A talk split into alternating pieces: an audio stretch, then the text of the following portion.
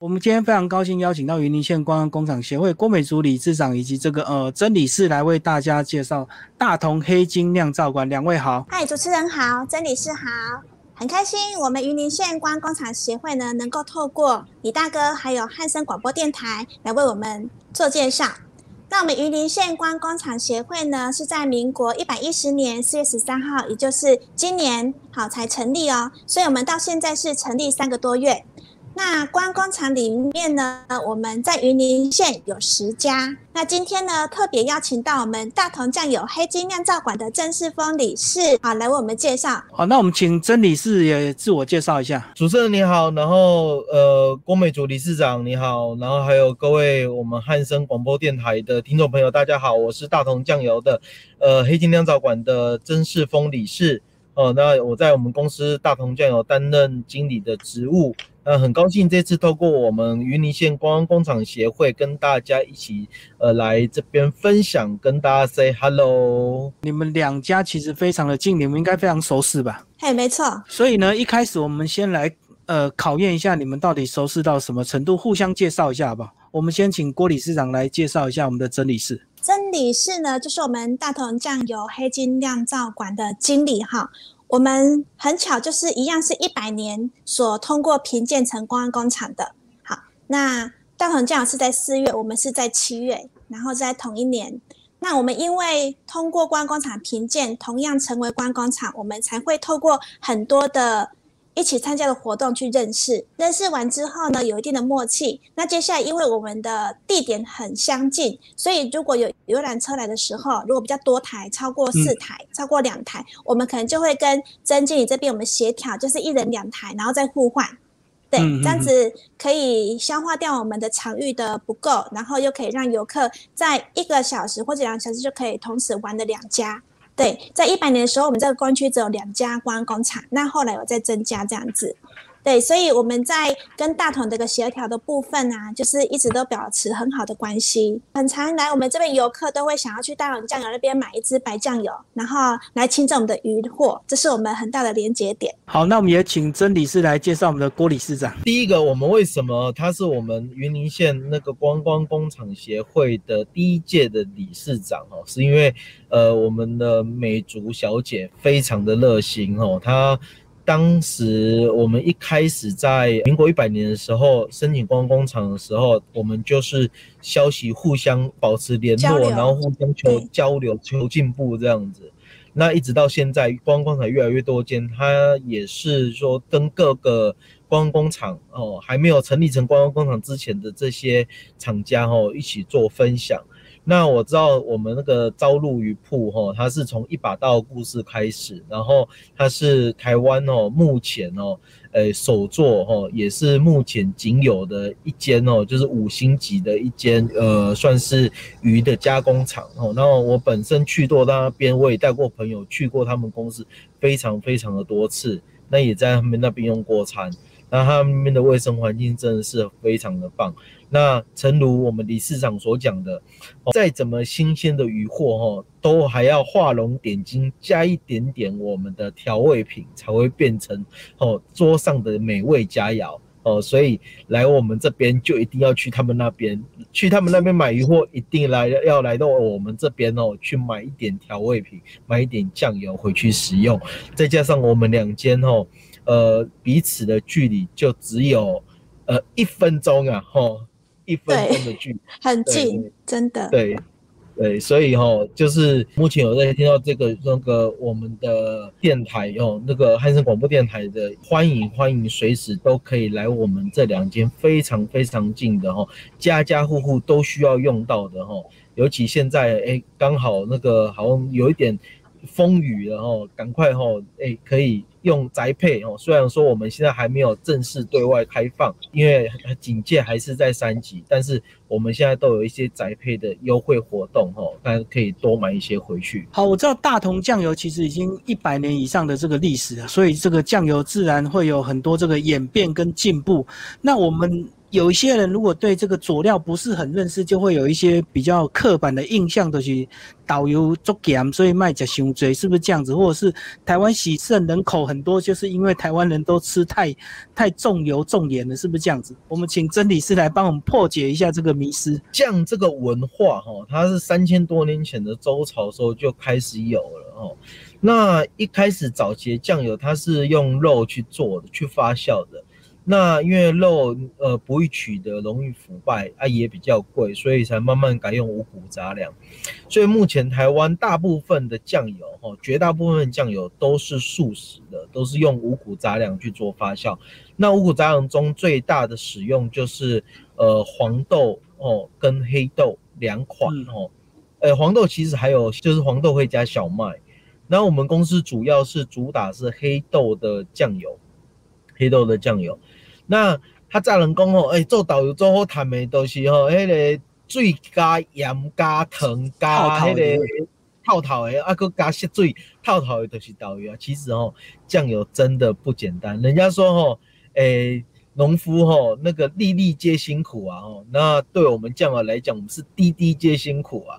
哦，其实呃，从我们的黑豆哦。采买采购进来哈，然后甚至说在黑豆在种的时候，我们都要去顾啊。然后那黑豆呃进场以后，然后我们经过一连一连串的制成，让它去做发酵啊，然后用天然的那个自取微生物的方式哈，那把菌菌株植入到豆子里面，然后最后再去入瓮去做发酵哈，等等需要至少都要四到六个月，要看天气。所以，我们也是看天气，讲本来干口朗啊，哦，嗯，那四到六个月以上的时间才有办法做出来。那为什么酱油一定是咸的？哈，其实，在传统的发酵里面，哈，我们在瓮瓮的正上方，哦，我们把把豆子放到瓮里面以后，那瓮的上面会覆盖一层盐巴，哦，我们是用天然的海盐。那覆盖这层盐巴，哦，有几个用意，其中一个就是说。它的盐巴里面会有海盐，里面会有很多的矿物质跟原料元素，哈，是我们菌种的养分之一，哦，这是第一个。第二个就是哈，盐巴有防腐的作用，哦，就是它可以抑制坏菌，哦，抑制坏菌。那第三个，它可以避免里面哦再去受潮，然后产生腐败菌，哦，所以它有这几个功能。那所以它上面的铺盐的这个状况下。当它在发酵的时候，因为里面是有水的，不免它会从呃覆盖的那一层海盐里面去吸附一些盐分进去，所以我们压榨出来的原汁哦，我们压榨出来的黑豆就是酱油的黑豆原汁，才会吃起来有一点咸咸的这样子。这是为什么酱油一定都是咸的原因。那人家说，呃，酱油可不可以吃？多少或吃太多，或者是因为吃了酱油会会不会怎样？其实酱油它是一个画龙点睛的一个调味品哦，画龙点睛的调味品。实际上你也不可能像呃可乐啊、饮料啦，或者是其他物品直接拿来用喝的哦，所以它在食用上哦，我们都会有一些。呃，营养标识包装上面都会有一些营养标示的建议，哈，建议。然后，所以在使用上，你一天呃使用在日常的正常使用上，其实是不会对身体造成太大的负担。那而且我们公司的产品主要的含盐量，一般的酱油，哦，豆麦的酱油都是在十六到十八左右。那我们公司的酱油的含盐含盐的盐度，哈，大概是在十二左右而已，所以会比市面上的酱油还要来的不咸哦，不咸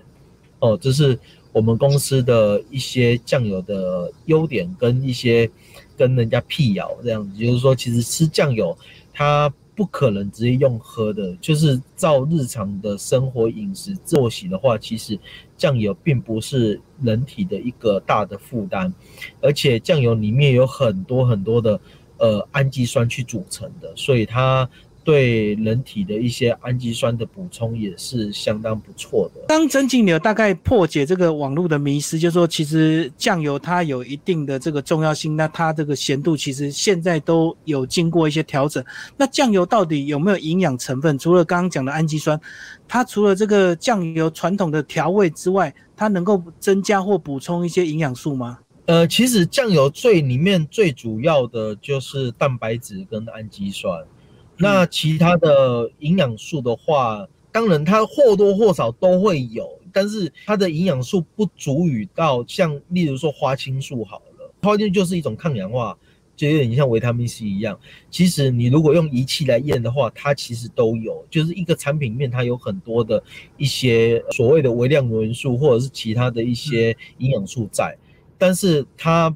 不足以丰富到说，哎，你吃了这个酱油，你可以补充这些东西，因为毕竟酱油它是属于调味品，你不是说像，哎，像饮品一样吼，然后直接拿起来喝这样饮用就对，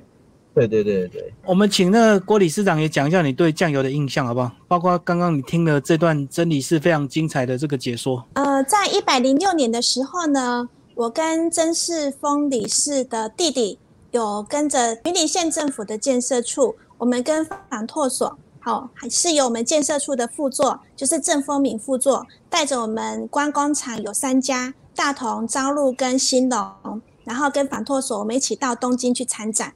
那也深刻的了解到，就是曾世峰的弟弟哈，对于酱油的专业，还有他很会讲日文，会帮忙翻译。那我们有到四国去。对，所以可以理解到说，那个酱油在日本已经是很久很久的历史。我们大同酱油可以做到一百年，真的很不容易。您光一个企业可以做到一百，那是代表了多少的含义？包括它的产品非常的实在，加上创办人他对这个企业的经营有非常艰深的一个理念所在，才有办法传承到现在第五代曾世峰跟他弟弟一起来处理这些事情这样子。所以说。光是从它的企业能够做到百年，就表示这个产品是非常实在的，经得起考验的。所以大家都一样用酱油，但是选择说，我们透过观光厂，透过我们曾世峰理事对大同的介绍，都是从黑金来酿造的。因为酱油的制作有很多种方式，但是从酿造的，这是时间成本很高的。就如同刚刚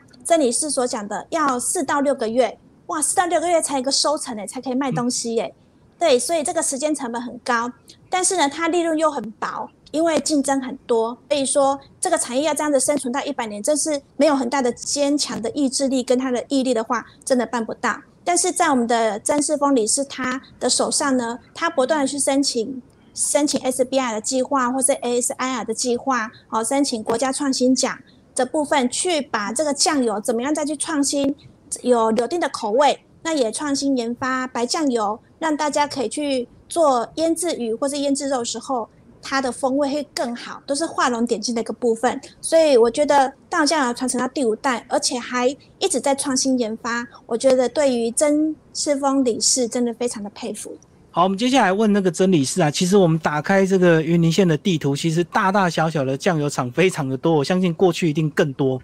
那这个酱油厂到底是怎么样的？这个这么大量的竞争，一直到现在大同能够维持百年，一直到现在，它酱油是不是它的这个基础的技术门槛其实是不是太高？所以早期才会有这么多家的酱油厂，大家甚至家庭工厂都能做。其实酱油它的。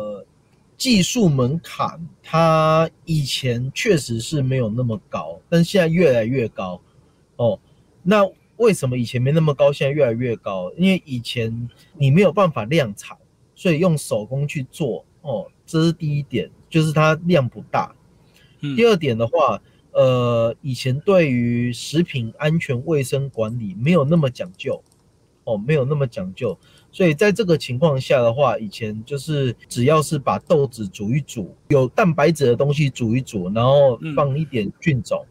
那更早期没有菌种的时候，有时有些是叫小朋友哦，小朋友取一些小朋友的口水，因为口水里面有，对，口水里面有分解酶，它可以帮忙分解。哦，嗯，所以以前的方式有很多啦，然后当时现在来看就觉得很好笑是迷失，但但当时就是当时的社会技术也只有到那样子呃的程度而已嘛，所以以前的话发酵技术的话，其实呃也是也是把它呃透过在乎尬斗的呀方式哦，嗯，去慢慢把它，因为以以前需要大量的人工，那人工哦被出塞啊撒泥细沟尾这句俚语大家都有听过。哦，为什么需要三年四个月？因为我们在我们这个行业需要三年四个月才会变成师傅。因为你也想哦，做一批酱油哦，至少都要多久？哦，六个月以上，要四个级批才知道它会变成师傅这样。那所以很多人家说，为什么云林县西螺哈，就是这个地方是呃做酱油的故乡哦，就是做发酵的故乡。因为主最主要原因是因为以前我们。带了很多徒弟出来，然后那个那些徒弟，他可能要回自己的家乡或嫁到其他地方去，然后再去其他地方发扬光大这样子。哦，然后所以以前的门槛，其实你说高，以当时社会来讲，哦，以当时社会来讲，呃，其实已经不算低了啦。坦白说，因为他是他需要一一定的技术，但是他也辛苦哦。但是你要知道，呃，民国初代的时候，民国初年的时候，那时候。也没有不辛苦的行业，几乎没有了，大家都是务农嘛，哦，对不对？那只不过在务农底下，我们属于农产加工，又多了一门技术这样子，呃，那又呃，当时也也包吃包喝啊，包住，所以呃，徒弟就是师傅徒弟制的方式，所以我们就是呃，教了很多徒弟这样子。哦，所以那个徒弟成师傅之后，他又自己独立了，所以才会越开越多这样子。而且大家产量都不大，所以才能够容纳这么多家。对，因为手工的方式嘛，吼，手工的方式，所以才有办法，呃，容纳这么多家。然后那有些徒弟他之后，因为发酵方式其实只要是酿造，吼，酿造它有分，就是呃纯酿、醋酿跟酸酿，哦，嗯，那所以。呃，它可以变成酒，它也可以变成醋，它也可以变成酱，所以很多徒弟出去以后，就自己再去摸索，看书也好，跟呃外国跟跟国外学习啊，就是把它变成醋，或把它变成酱，或把它变成酒，它其实都是离不开发酵技术。那你刚刚讲到有它要这个密封六个月打开才会变成品，那什么状况它会失败？那它会有什么因素会让它失败，或者是让它口味这个不是预期的？我先从原物料开始讲好了。原料错误的话，它一定是失败的。原料什么时候会错误？因为一般我们跟人家买原料，哦，我们都会经过检验，哦，那当然有时候有一些新的品种，呃，一些农民也也会委托叫我们去试，哦，因为像我们是用黑豆，那黑豆它有分呃台南几号到几号，然后黑豆还有分去皮以后里面的人是。呃，白人的、青人的、黄人的等等，然后还有不同的品种品号，还有一些新的出来。那有些很难发酵，有些发酵出来完全没有成分，那有一些根本没办法发酵，就是发酵出来有成分没有香味。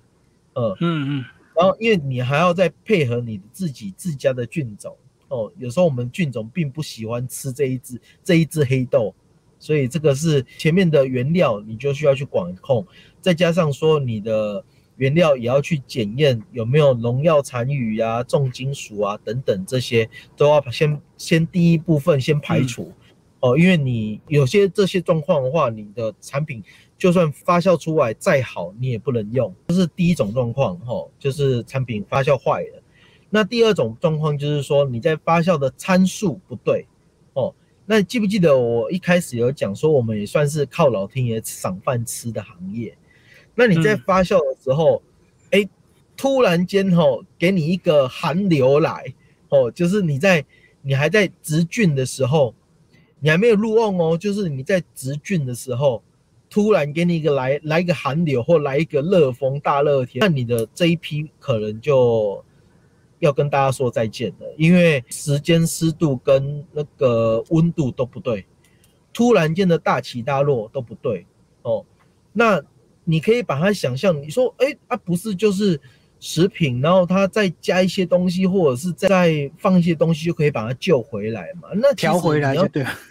对，你要想，那是一般我们的认知，就是说，哎，糖醋排骨，太酸了怎么办？那再加一点糖。太甜了怎么办？再加一点醋，然后加一点那个番茄酱，有没有？其实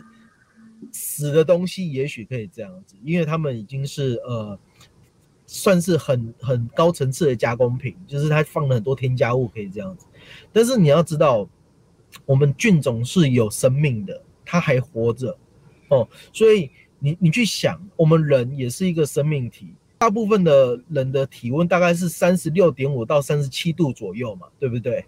哦，那如果让你上升一度好了，上升一变三十八度的话，我们就在学理上认为它是在发烧，你身体也会不舒服。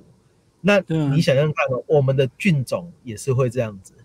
你让它上升的一两度，哎，它不舒服啊，它不舒服，它就不会去努力去帮你分解它的豆子啊，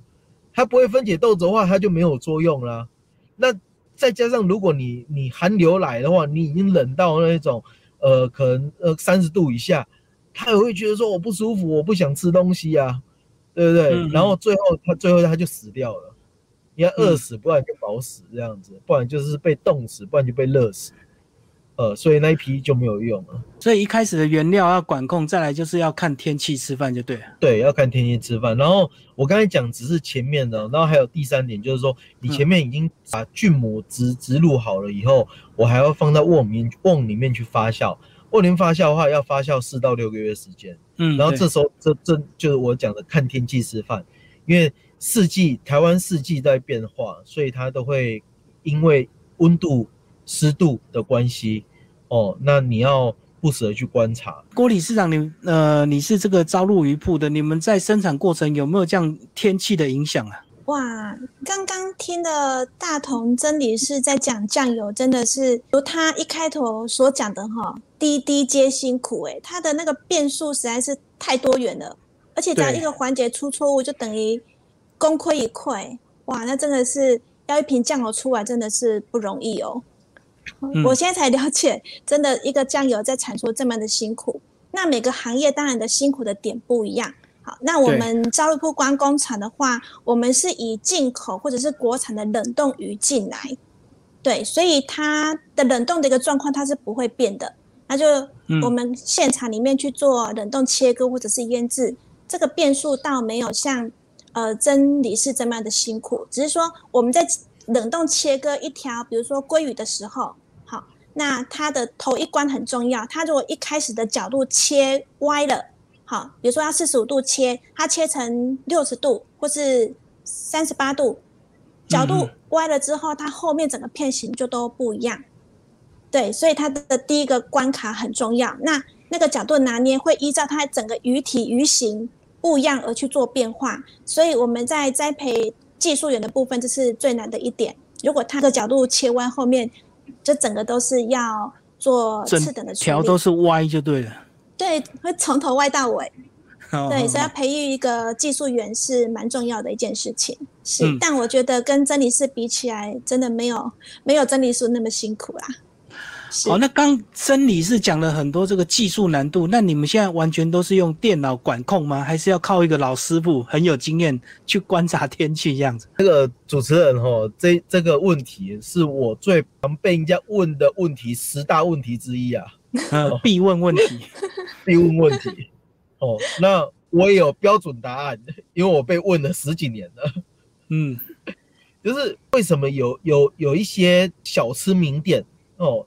例如说臭豆腐好了，为什么有些小吃名店臭豆腐很有名，大家都去排队，有一些就默默无名。嗯，那有名的，是不是它的东西好吃很多？对不对？那理论上是这样。理论上来讲是这样子，默默无名可能他东西比较没有那么好吃。但是如果你把他们两间臭豆腐拿去做仪器化验，仪器都会告诉你说，此块臭豆腐水分多少，灰值多少。氨基酸蛋白质含多少？哦，他们数字绝对都是在一个正负差百分之五以内跑不掉，就大同小异，就对，都大同小异。所以电脑数据只会告诉你数据，哦，但是它不会告诉你好吃不好吃。你像水果好了，水果它没有办法用电脑去判定说它这个这个水果好吃不好吃，它顶多可以告诉你它的 pH 多少。它的甜度多少，它的酸度多少，嗯但它香不香、好不好吃，就不是电脑可以做判定的。我们除了电脑去佐证、去判定说这一批豆子是否发酵完全，是否可以进行下一步处理以外，哦，我们每一批都还是要经过人工去做品评的测试，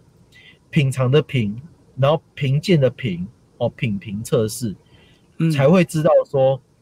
去给他写分数，才会知道说这一批酱油是不是有达标，风味性怎样，哦，入口性怎样。好，我们刚刚讲了很多技术难度，那现在 我们还回头还没有介绍大同酱油当初是怎么开始。我们请曾理事一起来带我们逛这个呃大同酱油的这个官方的网页。那个曾理事来先帮我们介绍这张非常感人的这个照片。这一张是我爷爷那时候技那个拍照技术比较发达的，这张是我爷爷，然后跟就是我爸爸也在镜头上，然后跟就是兄弟姐妹这样子，呃一起的一张合照。哦，那在当时其实那个年代，哈、那个年代是呃民国大概四十五年、四十三年、四十四年左右，那个年代有买得起这一种那个 Scuda 哈、就是我们的 摩托车，已经是非常炫的，人工做牌那种很炫的一件事情，呃，然后所以大家都抢过来，然后小孩都要坐在摩托车上面一起拍照，有点像是如果你现在在路上看到一台兰博基尼，你会去跟他拍照一样的感觉。这张照片是那时候那时候所留下来的，在我们的官网上面，我们也是告知说，呃，我们是怎么去诞生的，一开始是怎么去做的，然后后来是去哪里，就是天真的、慢慢新添的，从应该是从个人工作坊变成家庭式工作坊，哦，那变成那个小小的，像照片上面你看到，就是有小小的工厂哦，那还有一种南宫萨莲娜以前三个轮子的货车，哦，嗯嗯，啊，那时候我们就会运送到呃运送酱油到其他县市去的。那个年代还没有高速公路，所以我们用这种车开到台北去要八个小时。那边有一张照片哦，在中间那边的第一张是我们三合院，那时候在三合院呃一起跟大家就是师傅徒弟一起用餐的一些照片这样子。哦，那坐中间那一排的右手边那一张是上面有一有，你可以看到一只扛棒，当时是我们西罗镇上最高最高的人工建筑物，就地标就对了。这算是地标。嘿，呃，我们其中还有一张照片是那个九二地震哦，就是我们新盖好的厂房，大概过了四年左右哦，嗯就遇到九月地震，然后所以所有的厂房设备全部倒，然后后来我们重新再来，重新再来这样子。我们来看理事长看到这些老照片有没有一些感想？哇，一百年呢、对啊，我我都还没可能我的两辈子了哦，觉得能够经营一百年真的是真的很不简单，因为就在我们邻居而已，所以我去的时候都会看到很多的瓮，我然后再加上真理是这样子介绍酱油的产出哈，我觉得就浮现两个字，叫做惜福。尤其在现在疫情之下，有没有？我们光是要抢食物啊，世界各国要抢食物啊，嗯，有些光是外出都很困难，所以更加要想到惜福这两个字，因为做酱油真的不简单。然后产出之后，我们有没有把每滴都好好的运用？有时候我们餐桌上一酱油滴很多，可是我们没有完全用完，好，实在是很可惜。所以这是我对大同酱油这样子能够经营一百年，又听到真理是对酱油这样子的介绍，真是佩服两个字。还有就是呼吁大家一定要惜福。当我们理事长提到好几次这个白酱油，我们就来请曾理事讲一下这个白酱油到底多厉害？它是白色的吗？是不是这样子？白酱油它其实不是白色，它是透光的一个琥珀色，它的颜色是在于绿茶跟红茶的颜色中间这样子。哦，但是它是透光的，完全透光的。那它最主要是把食物的美味放大，因为我们里面有这一支，我们有得到国家的创新研究奖。哦，嗯那那最主要的功能是因为它有办法把食物的美味放大。哦，那也就是说，呃，如果你要煮萝卜汤的话，哦，一般我们萝卜都要放很多，然后去熬很久。但是如果你加白酱油的话，它可以把萝卜的鲜味，萝卜本身的鲜味，把它呃很迅速跟很有效能的去把它呃放大来，大概放大个三倍到四倍不是问题这样子。所以如果你用你吃鱼的话，鱼本身就很鲜的，那你再加我们白酱油的话，它会变得更鲜、更鲜美、更鲜甜。因为它有这个功能在。我们的那个郭理事长讲一下，这个白酱油你都怎么运用，怎么料理？这个产品的话，对我们的大比目鱼是非常好的凉拌。对，我们大比目鱼我们是有冷冻、有包冰，所以回去直接把它用水把上面的冰冲掉之后呢，我们加这个白酱油，可以再加些姜啊，这样子直接下去清蒸，很快出来就哇，非常美味的一道菜就出来了。所以是一个很方便，对家庭主妇非常方便的一道料理的很好的搭档。记得哦，要只加白酱油就好，你不用再加其他盐啊、糖啊、鸡汤粉啊，什么都不用哦。所有的调味品，我刚才讲的，像例如说你要煮汤，也是加这些白酱油，跟水稀释七到十倍哦，那不用加其他任何东西，它就是一个非常好喝的汤。啊，所以加了别的东西就变浪费，就对。加别的东西，它的味道会变得混杂。这一支它可以帮，它可以帮你的食材提升放大的效果。所以如果你加了太多东西，它会每一样都放大的话，它会变得味道会变很杂。就人生百味，酸甜苦辣全部混在里面，反而浪费了白酱油，就对。不是浪费了，就是说大家如果我买回去，我当然是很开心啊，当然。但是东西要使用的正确，才会真正呈现它真正的价值。好，我们这个节目接近到最后，我们来问真理事，现在是在路边第一次这样的访问，在车里面，我们来问一下真理事，你今天是忙什么行程？居然要忙到在路边接受访问？就是去呃拜访一些客人，因为。呃，我的一些厂商在疫情期间呢，他们也都是面临到很大的打击啊。哦，一些厂商他有些是专门在做餐饮通路的啊，然后或者是有些是在做伴手礼通路的。好像我有这个，我有个厂商，他是在他专门是做西门町哦的吃的伴手礼，啊，它里面的产品需要用到我们的原料。那现在西门町也没有观光客啊，他就是完全。哎，真的，他说很惨哎，那就是他说只要是政府的纾困，他都可以申请到，你就知道他有多惨，影响最大，什么都领得到，对，什么都领得到，对，然后所以呃，就是你知道，就是我我们也是去拜访一下，顺便跟他讲说，哎，大家互相帮忙啊，有困难的话，我们也可以进行协助这样子，哦，就跟一些，因为对我们来讲，我们。跟我们做交易的厂商，其实也都是我们的很好的朋友。然后，因为一般只要用过我们的产品，基本上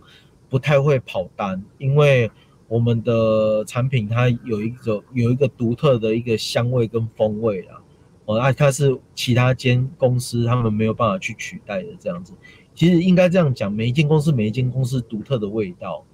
啊，你的你用习惯了。你当初在开发菜色的时候，你用习惯了，你的客人吃习惯了，你也不不会去换味道这样子，呃，所以几乎都可以说是，只要用了我们的，就是一辈子的好朋友。对，真的酱油就好像妈妈的菜一样，一旦你这个习惯这个味道之后，换了别家之后，马上就会感觉那个菜色的味道不对，对不对？对对对，当然在回复那个主持人，就这这这一次是我这辈子第一次在车上接受采访，很特别的。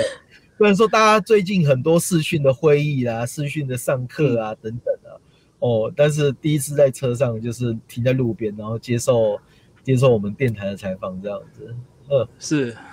好，那我们一样呢，请我们的这个郭理事长帮我们总结今天这个专辑，我们来介绍大同酱油。好的，我们从画面上哈就可以看到，我们因为防疫的一个期间。我们启动了很新的 Train 的这样的一个系统哈，来做采访，就是不会因为疫情而中断的任何可以采访，能够让大家知道的一个机会。对，那也这也是非常感谢李大哥这么热心的来帮我们云林县观工厂协会的这边来做努力跟采访。那第二个重点就是看到我们真理是他的画面哈，应该很清楚在车上。刚刚一直在协调说，到底要不要来来采访哈？因为大家真的都很忙。但是我们从真理是他这个背景看得出来，我们就是台湾人很拼的精神，虽然在防疫期间，他也不忘去关怀配合的厂商。好，目前状况怎么样？不在于说我去就是有订一个订单来跟我订酱油，而是说去做关怀。所以，我们能够作为百年企业，真的不简单。除了产品上，从真理是这样介绍说酱油是多么的看天吃饭，从原料的选择有没有对，然后它的菌种的发酵有没有符合它应该有的温度、它的环境，再到它能够到瓮里面看天气吃饭，到真正能够成为一罐酱油。好，所以大家能够经过这样的解说之后，以后大家如果到超市上去买酱油，真的要对它哈很珍惜，跟你一样，粒粒皆辛苦，滴滴皆辛苦。所以，如果大家看到酱油，希望能够多两个字的体验，就是感恩跟珍惜。好，那最后呢，就是很开心有这样机会哈，然后从真理师的背景看到，我们台湾人真的很拼的精神哦。虽然在疫情下，我们不放弃任何的机会，不断的跟客户去保持很好的距离，就是。很好的友善关系。那等到疫情过后，我们一样就是携手在前进，为台湾人拼经济，一起加油。好，我们谢谢两位，我们一起跟听众朋友说再见，拜拜。好，拜拜。